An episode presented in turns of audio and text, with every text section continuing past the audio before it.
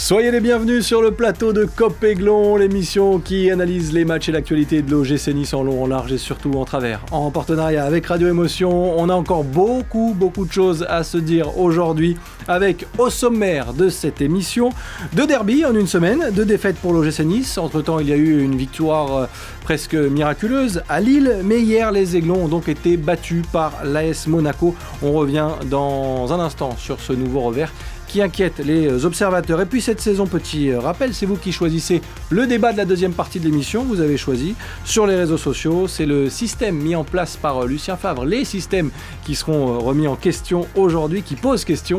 On évoquera le sujet dans la deuxième partie. Cop Aiglon, saison 2, épisode 6. C'est l'émission qui sait gagner des derbies même quand on est mené 3 buts à 0. A tout de suite.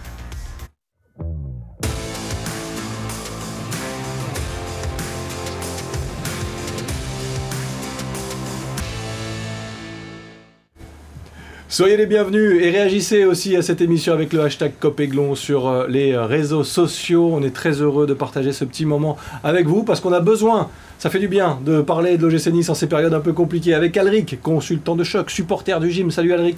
Salut Sébastien, salut à tous. Ça va? Ouais.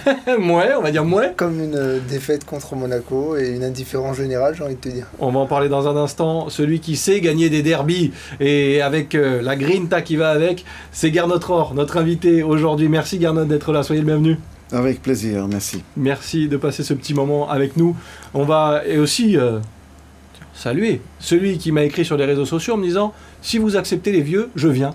Mais bien sûr, Yves, bienvenue Yves. Bonsoir. Comment ça va? Ouais, ça va comme tout le monde.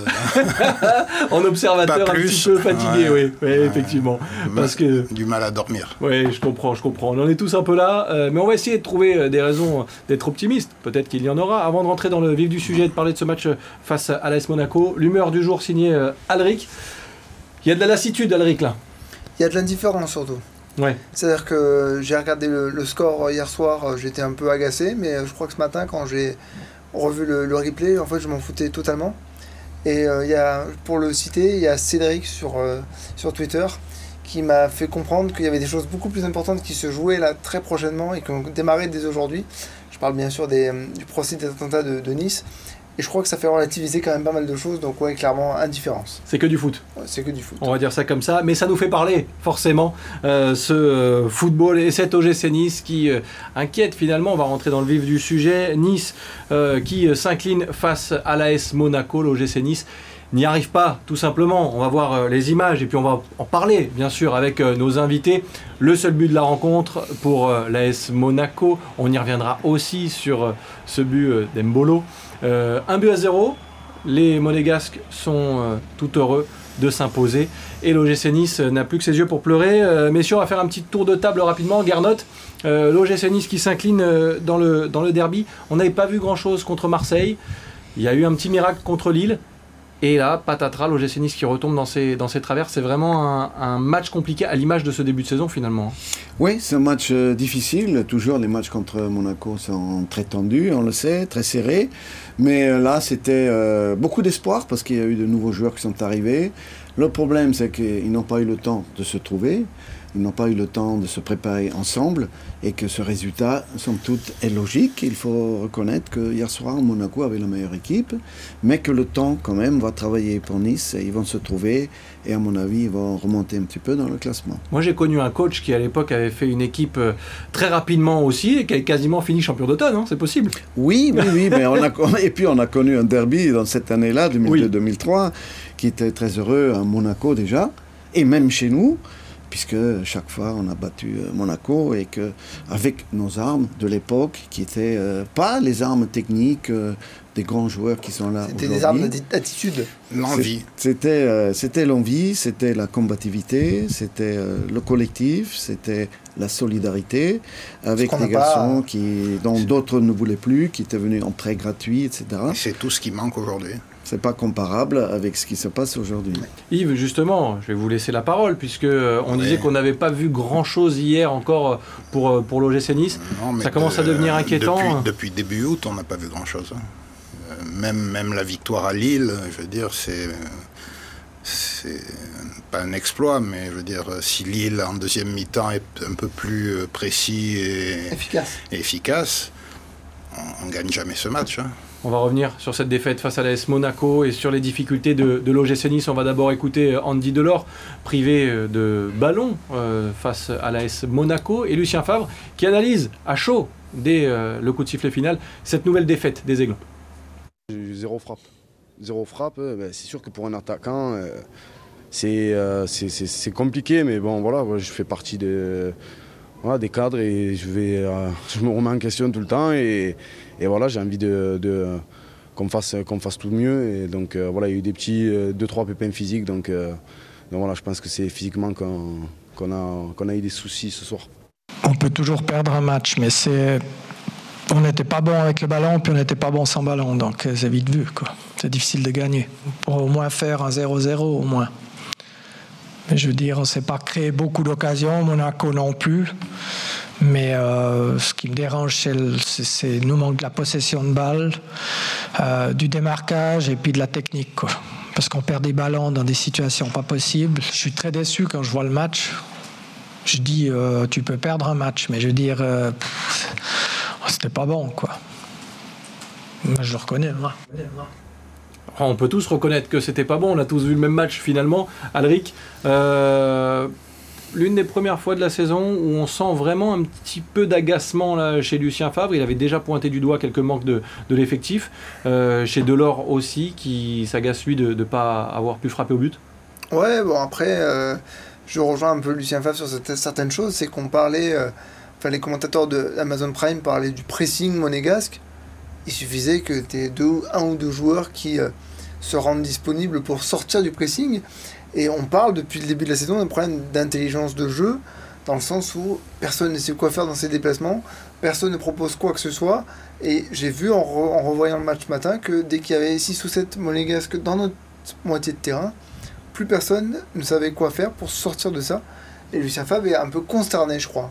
On va regarder la composition d'équipe et, je vais interroger Garnot aussi euh, à ce sujet, puisque quand on regarde le, le 11 titulaire, euh, c'est vrai qu'à l'époque, euh, Garnot, vous auriez aimé avoir autant de joueurs de, de grande qualité technique. Vous aviez de très bons joueurs, mais c'était, vous l'avez dit tout à l'heure, un autre critère. Voilà, Dante Todibo Viti pour la défense à 3, Bar Atal sur les côtés. Pépé sur un côté, c'est logique. Laborde un petit peu moins, mais il a été utilisé comme ça. Thuram Ramsey au milieu et Delors devant. Qu'est-ce qui fait, Garnot, qu'avec une telle équipe sur le papier, l'OGC Nice n'arrive pas, face à l'AS Monaco, entre autres, à proposer autre chose? Oui, là, il y a euh, une, quand même une assise défensive, normalement, avec cinq joueurs qui devraient permettre euh, de ne pas encaisser de but. Déjà. Euh, ensuite, il y a deux demi-défensifs, dans un peut-être n'est pas vraiment à son poste. Je pense que Ramsey n'est pas vraiment un demi-défensif. Et puis il reste ces trois attaquants qui sont, euh, à mon avis, pas à leur place dans la mesure où on a côté gauche Laborde qui est un avant-centre. Ça veut dire Je que Delors et Laborde doivent être plus proches. D'ailleurs, quand ils ont Devraient été en première période, ça a bien combiné. Tout à fait. Je pense que les deux qui s'entendent bien, ils ont déjà la complicité, devraient se trouver côte à côte pour avoir derrière eux peut-être quelqu'un qui leur donne des ballons en tant que numéro 10. Ça, c'est théoriquement, mais je ne connais pas assez cet effectif pour pouvoir donner des leçons à Lucien Favre. Non, mais c'est intéressant d'avoir votre, votre avis de, coach aussi. On va regarder un, chiffre pour s'apercevoir que euh, l'OGC Nice peine, pardon, et a peiné contre l'AS Monaco à, cadrer ses frappes aussi. Il y en a eu quelques-unes. Euh, cinq frappes euh, cadrées pour euh, les Aiglons. Mais ce qui est un petit peu inquiétant dans, dans le chiffre qu'on va voir, c'est surtout le joueur qui a cadré le plus de frappes, c'est Dante. Deux frappes. Euh, on entendait tout à l'heure Delors qui disait qu'il n'avait pas eu de frappe. Euh, Dante qui frappe euh, deux fois et qui cadre. Yves, quand on voit ces, ces chiffres, avec la panoplie de joueurs offensifs, comment est-ce possible de voir que l'OGC Nice a tant de mal Oui, à se procurer des a- occasions? Parce qu'il n'y a pas de milieu offensif. Il n'y a pas de, de milieu qui, qui est ca- capable de faire soit une déviation, soit un- une passe sans contrôle en première intention. Et voilà, donc Delors, les seuls ballons qu'il a, c'est des ballons de haut but. Ou sur les euh, côtés. Ou sur les côtés. Comment- Ça veut dire qu'il manque un lien entre le milieu de il terrain manque et un l'attaque lien. Et puis ce système a, je pense qu'à trois défenseurs et deux, deux latéraux qui doivent normalement, Hmm. en principe, défendre et attaquer. euh, c'est jamais du 3-5-2, c'est toujours du 5, euh, du 5-3-2. C'est les, les- On joue trop bas. oui, on joue trop bas. Quand ça s'est vu contre Marseille, je veux dire, Marseille, même à 3-0, il continue à faire le pressing. Et le pressing, c'est toute l'équipe qui faisait le pressing. Là, nous, quand on fait un pressing, c'est un ou deux joueurs, mais les, milieux et les, défenseurs sont trop bas. Ils font pas le pressing. Donc, il suffit que un défenseur se sorte du pressing de, de l'or ou de la board. Ça y est, c'est fini. On passe de suite dans notre camp et on se met en danger parce que et puis, on va essayer de trouver des, excuses aussi à, à, l'OGC Nice. S'il y en a, euh, ça semble compliqué. Gernot parlait tout à l'heure de l'arrivée tardive des, recrues. Plus d'excuses pour cette OGC Nice, euh, Alric, euh, même si on a aperçu quelques petites choses en, première période bah, Plus d'excuses parce que l'équipe est définitive maintenant. En plus, avec l'arrivée de Barclay en, joker qui a été présenté hier. Maintenant, comme le disait Gernot, il faut du temps parce que il y a quand même les trois quarts de ton 11 qui ont été presque changés. Donc il faut que tu, il faut que tu crées une osmose entre tous. Moi, ce qui m'inquiète par contre un petit peu, pas inquiète, pas encore, mais ce qui me surprend encore, c'est que Lucien Favre paraît consterné par l'attitude de ses joueurs et le manque d'intelligence de jeu, c'est une chose, mais il paraît surtout sans solution. Parce qu'il disait, tel format il convient à tel joueur mais pas à tel joueur, tel format il convient à tel joueur mais pas à tel joueur, donc en fait il sait pas quoi faire. On parlera tactique justement et système de jeu tout à l'heure, ça tombe bien qu'on ait Garnot, ce sera dans la, dans la deuxième partie de, de cette émission. Euh, ce qui est un petit peu gênant en plus de ce que disait euh, Adric et ce qui agace un petit peu les supporters, c'est que deux derbies perdus en une semaine en ne proposant pas grand chose, à Nice, quand on sait l'importance de ces derbies encore un petit peu plus qu'ailleurs, il n'y a plus de grinta, il n'y a plus de, d'envie d'aller se faire mal. C'est en tout cas l'impression qu'on a, euh, Garnot. Et quand on parle Grinta et envie, vous en avez gagné des matchs. Rien qu'avec ça, déjà, on, peut gagner un match. Oui, on peut gagner un match lorsqu'on n'a pas les moyens techniques qu'on a peut-être maintenant, mais ça ne suffit pas. Il faut quand même toujours se battre pour conquérir le ballon, pour défendre ensemble. Lorsqu'on est dominé, comme c'était le cas hier, on doit aussi être capable de rentrer dedans et de récupérer le ballon dans le pied de l'adversaire. On l'a pas beaucoup vu c'était un peu attentiste. Et puis on doit être euh, surtout dans ces derbys-là mentalement à la hauteur. C'est important un derby. Je me rappelle à l'époque euh, les matchs qu'on avait contre Monaco, même à Monaco. Ça se gagne déjà dans le vestiaire Tout Nice était euh, mobilisé. Ça se gagnait déjà un peu dans le vestiaire. Le rôle du coach, il est important aussi là. Bien entendu. Et puis je me rappelle du match où Diabara était sur le banc. On l'a fait rentrer, qu'il avait les glandes parce qu'il jouait pas, et qu'il a mis le but de la victoire à la fin il y avait euh, une volonté, il y avait un enthousiasme, il y avait une solidarité avec un peu d'agressivité, bien entendu, qu'il fallait dans ces matchs-là. Et qu'on a un petit peu perdu, effectivement. Alric, je te donnerai la parole juste après la petite pause parce que ça passe beaucoup trop vite. On évoquera notamment Casper Schmeichel aussi et les systèmes de Lucien Favre. Bref, il y a encore beaucoup de choses à dire. Restez là, on se retrouve dans une petite minute à peine. A tout de suite. On est de retour sur le plateau de Copéglon. Vous continuez de réagir sur les réseaux sociaux avec le hashtag Copéglon. Et nous, on continue de, parler de ce match face à l'AS Monaco avant d'évoquer les systèmes tactiques de Lucien Favre. Alric, pour clôturer ce débat autour de, ce derby perdu par l'OGC Nice, un mot quand même sur euh, celui qui euh, commence à inquiéter certains observateurs, c'est Casper Schmeichel, arrivé en patron, gardien de but euh, du championnat anglais. Hier, est-ce qu'il est exempt de tout reproche Je sais que ça te fait euh, du mal de, dire du mal de Casper, mais euh, on a l'impression que ça, se complique aussi pour lui. Bah surtout hier, euh, sur le but qu'il prend, il y a, je pense, une sorte d'incompréhension entre lui et Viti. Viti sort pas parce qu'il s'attend à ce que Schmeichel sort, mais Schmeichel, Schmeichel sort pas complètement. Je m'attendais à ce que... En plus, je suis certain qu'il peut avoir le ballon, s'il sort plus vite. Et même, il peut aller au duel, il va peut-être provoquer quelque chose, mais au moins, on ne pourra pas lui reprocher ça. Après, je reste persuadé qu'il n'est pas coupable sur tous les buts qu'il prend. Je pense qu'il y a des erreurs avant qui sont faites. Mais oui, Notamment hier, la perte de balle de BKBK, entre autres, pour ne pas l'incriminer, mais c'est vrai qu'elle est importante. Contre, Marseille, il y a des erreurs de marquage, il y a des joueurs qui vont pas au bout de leur action défensive. Après, il n'est pas exempt de tout reproche non plus sur les buts qu'il prend. Je pense pas qu'il faille l'incriminer sur tout, mais oui, hier, hier euh, il, manque, il manque peut-être de d'impact dans sa surface de réparation, d'autorité dans sa surface de réparation. Lui aussi, ça fait beaucoup de joueurs qui manquent d'impact finalement à l'OGC Nice. On va regarder le classement avant de basculer dans la deuxième partie et parler euh, tactique. Ça tombe bien, on a notre heure avec nous, donc on va pouvoir évoquer quelques sujets. Le classement euh, et la deuxième partie euh, du classement, surtout parce que la première, on va y passer assez rapidement. Le Paris Saint-Germain et Marseille sont toujours en tête. Et pour l'OGC Nice, voilà, 16e, toujours englué dans cette deuxième partie de, du championnat. Il va falloir faire beaucoup plus et pour faire beaucoup plus. On va parler un petit peu tactique dans euh, cette deuxième partie d'émission. Un système en question. On aurait pu aussi titrer des systèmes en question parce que contrairement à d'autres, Lucien Favre lui, euh, change de système parfois au cours d'un match, parfois d'un match euh, sur l'autre. Tout à l'heure, on a décortiqué un petit peu avec vous, Garnotte, la composition. Trois défenseurs axiaux, deux pistons. Mais est-ce que Lucien Favre a vraiment ses pistons? Est-ce que Melvin Barr est un joueur piston? Atal peut-être un peu plus. Euh, Est-ce que jouer à 3 derrière, c'est pas un petit peu aussi pour euh, rassurer Dante, un peu vieillissant? Comment on analyse ça quand on est coach? Déjà, on a la chance d'avoir Dante, qui pour moi, même dans le match d'hier, a été exemplaire. Donc c'est un bonheur de l'avoir.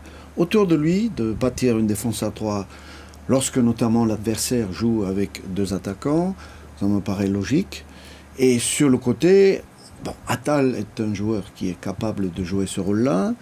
Euh, L'autre côté, je pense aussi, il doit l'être, avec quand même le soutien d'un demi-défensif qui prend le relais et qui essaie de trouver des 1-2 avec lui sur le côté, par exemple. Donc je pense que c'est jouable. Mais hier, c'est peut-être mentalement que l'équipe a, a failli le plus. Et tactiquement, dans la mesure où un des deux demi-défensifs n'était pas vraiment un demi-défensif, puisque c'est plutôt un joueur offensif qui s'est retrouvé là, pas capable de faire un pressing. Donc euh, ça s'est vu notamment dans la conservation du ballon et dans le pressing pour essayer de le récupérer. Yves, ce qui est inquiétant, et ce que dit Garnotte est, intéressant, mais c'est que finalement, euh, ce qui manque à chaque fois, c'est le pressing, c'est l'impact physique, on en reparlera bien sûr, mais les systèmes changent. Et on n'a pas l'impression d'en trouver un qui marche. On peut d'ailleurs regarder un, un chiffre pour euh, parler aussi euh, des, euh, du côté un peu offensif de l'OGC Nice, ou devrais-je dire inoffensif. Euh, un, c'est le nombre de buts marqués dans le jeu par l'OGC Nice depuis le début de la, Première journée. la saison. Première saison, c'était Aaron Ramsey à, à Toulouse. Yves, les, su- les, les systèmes se, se suivent, ne se ressemblent pas forcément, et la réussite n'est toujours pas là. Oui, mais déjà, il y a un manque de d'efficacité et de, qualité de centre, déjà, je trouve. Il n'y a pas un centre qui arrive sur un niçois, déjà. Euh, à partir de là, si on joue avec des, demi-défensifs et des, pistons qui ne savent pas centrer, euh, et ça se voit depuis le début de la saison. hein. Même, l'année dernière, c'était comme ça. hein. Il y a eu très très peu de centres qui sont arrivés sur des Niçois. Et on ne pourra jamais marquer de but comme ça. Il faut, soit on joue plus offensif, avec, euh, on change de système et on arrête ce système à 3 derrière, en passant à la limite à 4 et puis en, en faisant euh, un 4-3-2-1 ou un 4-2-3-1, euh, en ayant un peu plus de, de possibilités d'avoir des, des- des- des- des bons ballons pour Bien sûr. Là, là, il y a trop de différence entre la défense et les milieux défensifs et les attaquants qui se trouvent tout seuls de- devant. Il y, a, il y a un trou, l'équipe est coupée en deux. Ouais, On a- manque on a de parlé jeu et surtout il y a un manque cruel de vitesse pour se projeter vers l'avant. Si on avait un peu plus de vitesse, je pense que ça serait déjà différent. Mais on met 15 passes pour essayer de, de faire une offensive et c'est même pas des passes qui créent le décalage. C'est ça qui est frustrant.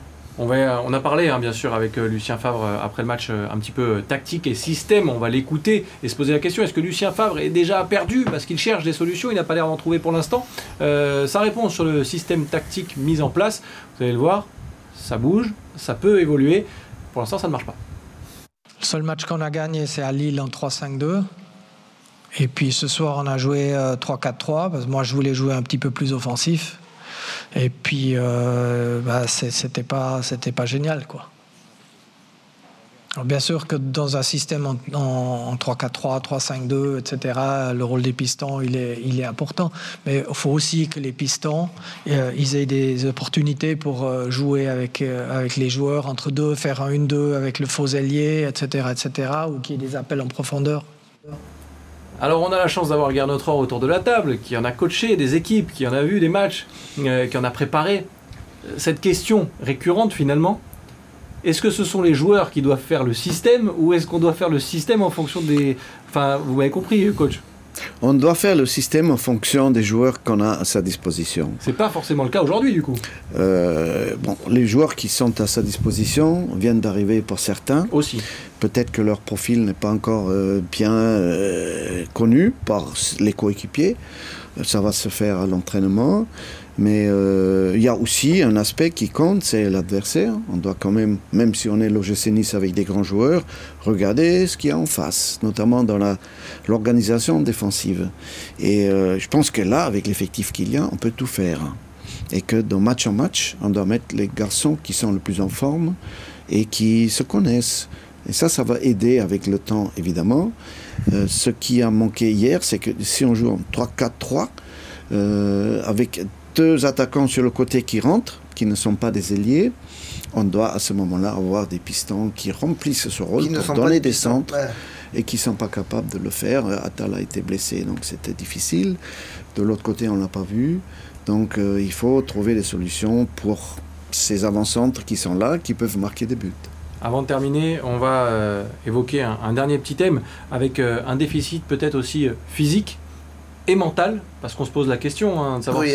et mental, fromage. Surtout, mental, je pense. Surtout mental, peut-être. Oui, mais physiquement aussi, vous avez raison, parce que on a vu de la puissance. Voilà. De la puissance euh, monégasque sur le but, notamment, même s'il y a un problème de communication entre le gardien et son défenseur, mais quand même, on voit la puissance. On l'a pas vu du côté niçois. C'est vrai. On a aussi euh, au milieu du terrain, on a de l'impact qu'on n'a pas eu du côté niçois. Donc il faut travailler là-dessus. Le, le physique, on a quand même vu contre Tel Aviv où ils, sont quand même, ils ont quand même joué 120 minutes. Après, Tel Aviv, une opposition un peu plus modeste qu'un club de Ligue 1. Oui, plus modeste. On a vu Limassol aussi. Oui, aussi, c'est vrai. Mais ils ont été capables de jouer 120 minutes et finir tous avec des crampes.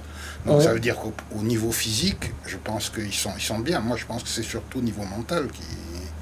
Comme, comme un gardien, Schmeichel ou Delors, je veux dire, le, pour moi, le gardien de but et l'avant-centre, c'est les deux qui marchent le plus au mental.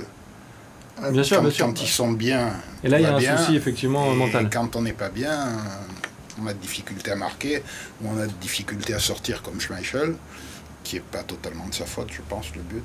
Parce qu'on voit que Vicky, il se baisse comme ça. Un petit peu aussi. Moi, je me rappelle d'une époque, dans le début des années 80, où il y avait, où il y avait Perron qui, avait, qui était sorti, qui avait boxé un ballon et qui avait pris la tête de Kataniski. Oui, c'est une autre époque, il y avait d'autres méthodes. Oui, non, mais je là, veux dire, là, on a ils n'ont pas hésité, je veux dire. Lui, a... Kataniski n'a pas hésité à sauter et Perron n'a pas hésité à sortir avec les on a, on a un chiffre pour parler duel, tiens. 47,2, c'est le pourcentage de duels gagnés par match par l'OGC Nice. C'est le 17e club de Ligue 1 euh, dans ce domaine-là. Ça revient un petit peu à ce qu'on disait, à ce que disait Garnot aussi. Euh, Alric, rapidement pour conclure là-dessus, cet OGC Nice manque de, de caractère, d'impact physique? Ouais, ouais. Ouais, et puis, je, désolé, hein, mais au-delà de ça, on manque aussi d'intelligence de jeu.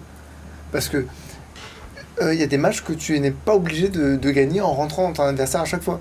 Il suffit que tu puisses de donner les bonnes solutions, jouer comme il le faut, et, ça passe. Le problème, c'est qu'on n'a pas de piston, on n'a pas de joueurs qui proposent des solutions, on est une équipe coupée en deux, donc ça devient problématique.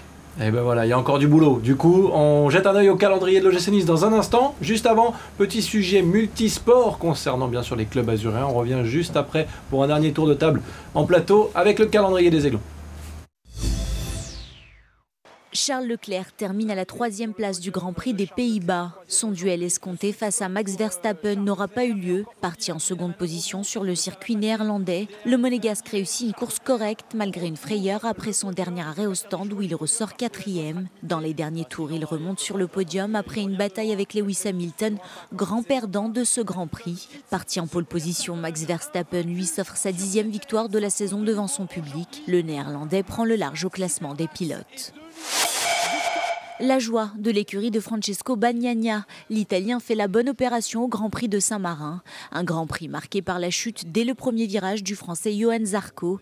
Fabio Quartararo, lui, est parti huitième sur la ligne. Il fait un bon début de Grand Prix. Il remonte petit à petit jusqu'à la cinquième place sur ce dépassement sur Espargaro. Une cinquième place qu'il ne quittera plus jusqu'à la fin du Grand Prix. Bagnagna, grâce à sa victoire, se rapproche du Français au classement général de la Coupe du Monde. Quartararo, le Niçois, est toujours leader, mais le pilote italien est 30 points derrière. Plus de réussite pour l'équipe de France féminine de rugby qui n'a concédé aucun point en match amical face à l'Italie. Succès 21-0 dans ce test match, une rencontre qui se déroulait à Nice. Les Bleus n'ont pas traîné pour étouffer les Italiennes. Trois essais en 23 minutes signés Sensus, Ferrer et Desailles. Un match de préparation pour la Coupe du Monde de rugby féminin qui débute dans un mois en Nouvelle-Zélande. La liste des 32 joueuses sélectionnées sera dévoilée le 12 septembre prochain. Voilà, on termine en parlant foot, en regardant le calendrier de l'OGC Nice. Et c'est chargé, comme d'habitude, avec euh, d'abord un match euh, d'Europa Conférence face à Cologne, un déplacement à Ajaccio. Il faudra éviter de lancer cette équipe. Un autre déplacement à Belgrade avant de recevoir euh, Angers. Messieurs, dernier tour de table en quelques secondes, très rapidement. Euh, ça se complique, Alric, si on fait ça Ça va On faire mal. Ça va faire mal, ça peut faire mal. En tout cas, nous, on a essayé de pas trop se faire mal aujourd'hui, à remuer un petit peu tout ça. Mais l'OGC Nice, euh, on continuera d'en parler euh, régulièrement sur nos antennes, vous le savez. On se retrouve tous les lundis. Merci Alric, merci Garnot, c'était un plaisir Plaisir. de passer ce moment avec vous. Et Yves, quand vous voulez à la maison. Ah, Il n'y a pas de vieux ici. il y a pas de- Merci à vous de nous avoir suivis. Et on se retrouve très bientôt pour un nouveau numéro de Cop et Glon. Bye bye.